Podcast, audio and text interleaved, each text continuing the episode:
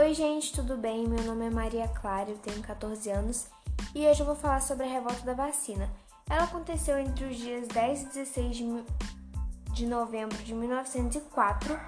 É, nessa época, o Brasil vivia na República Oligárquica e, o, e a capital era o Rio mesmo. A estética do Rio era muito ultrapassada, as ruas eram muito estreitas, as casas eram muito próximas entre si, tinham muitos cortiços é, as pessoas viviam muito amontoadas e ainda mais hoje no contexto de pandemia, a gente sabe que isso facilita o processo de, de contágio e proliferação de vários vírus e bactérias e propicia o surgimento de várias doenças. E foi o que aconteceu. Na época começaram a surgir doenças como malária, febre amarela, é, cólera, tuberculose, peste bubônica, varíola. E além disso tudo, não se tinha saneamento básico, então o rio estava numa situação de verdadeiro caos. Então o presidente Rodrigues Alves é, resolveu modernizar, reurbanizar e sanear o rio e começou uma série de reformas. Ele contratou um engenheiro chamado Pereira Passo para tomar conta das reformas e ele decidiu é, alargar as ruas do rio. É, para isso, ele teve que destruir muitas casas no centro, que era onde pessoas pobres moravam, muitos cortiços. É, teve que destruir antigas construções do Rio, que ficavam no centro. E só nisso as pessoas mais pobres já ficaram revoltadas, já ficaram é, sem abrigo. E começando por aí, a situação já não estava muito legal. Além disso, o presidente também contratou um sanitarista chamado Oswaldo Cruz para tomar conta da questão das doenças. As principais, três principais doenças eram a febre amarela, a peste bubônica e a varíola. Então, para combater a febre amarela, que era causada por inseto, ele fez a criação da brigada de mosquito. Para combater a peste bubônica, ele, que, era, que era por meio dos ratos, do contágio, ele decidiu uma forma de capturar os ratos. E para combater a varíola, o processo de prevenção era a vacina, a vacinação, né? A vacina anti-varíola. Então, é, ele decidiu montar um projeto de lei para tornar essa vacina obrigatória.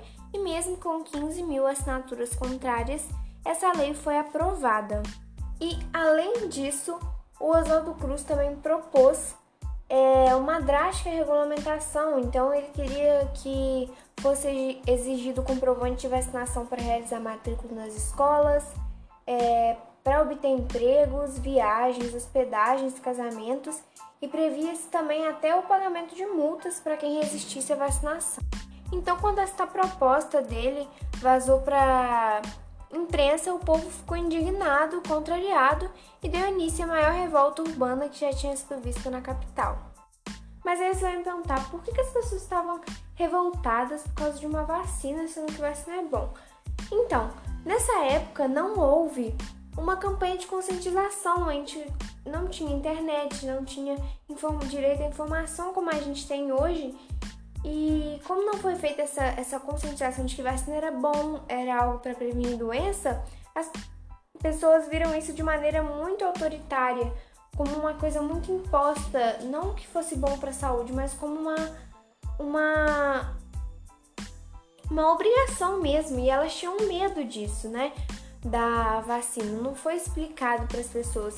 Então, isso ainda colocado com várias regras de que você precisava da vacina para fazer um monte de coisa, então ficou todo mundo indignado e foi para a rua conflitar foi declarado estado de sítio. Para quem não sabe, é quando o poder legislativo e judiciário, o poder dos deputados e senadores, é suspenso por um tempo para que o presidente possa realizar ações governamentais em períodos de grande urgência.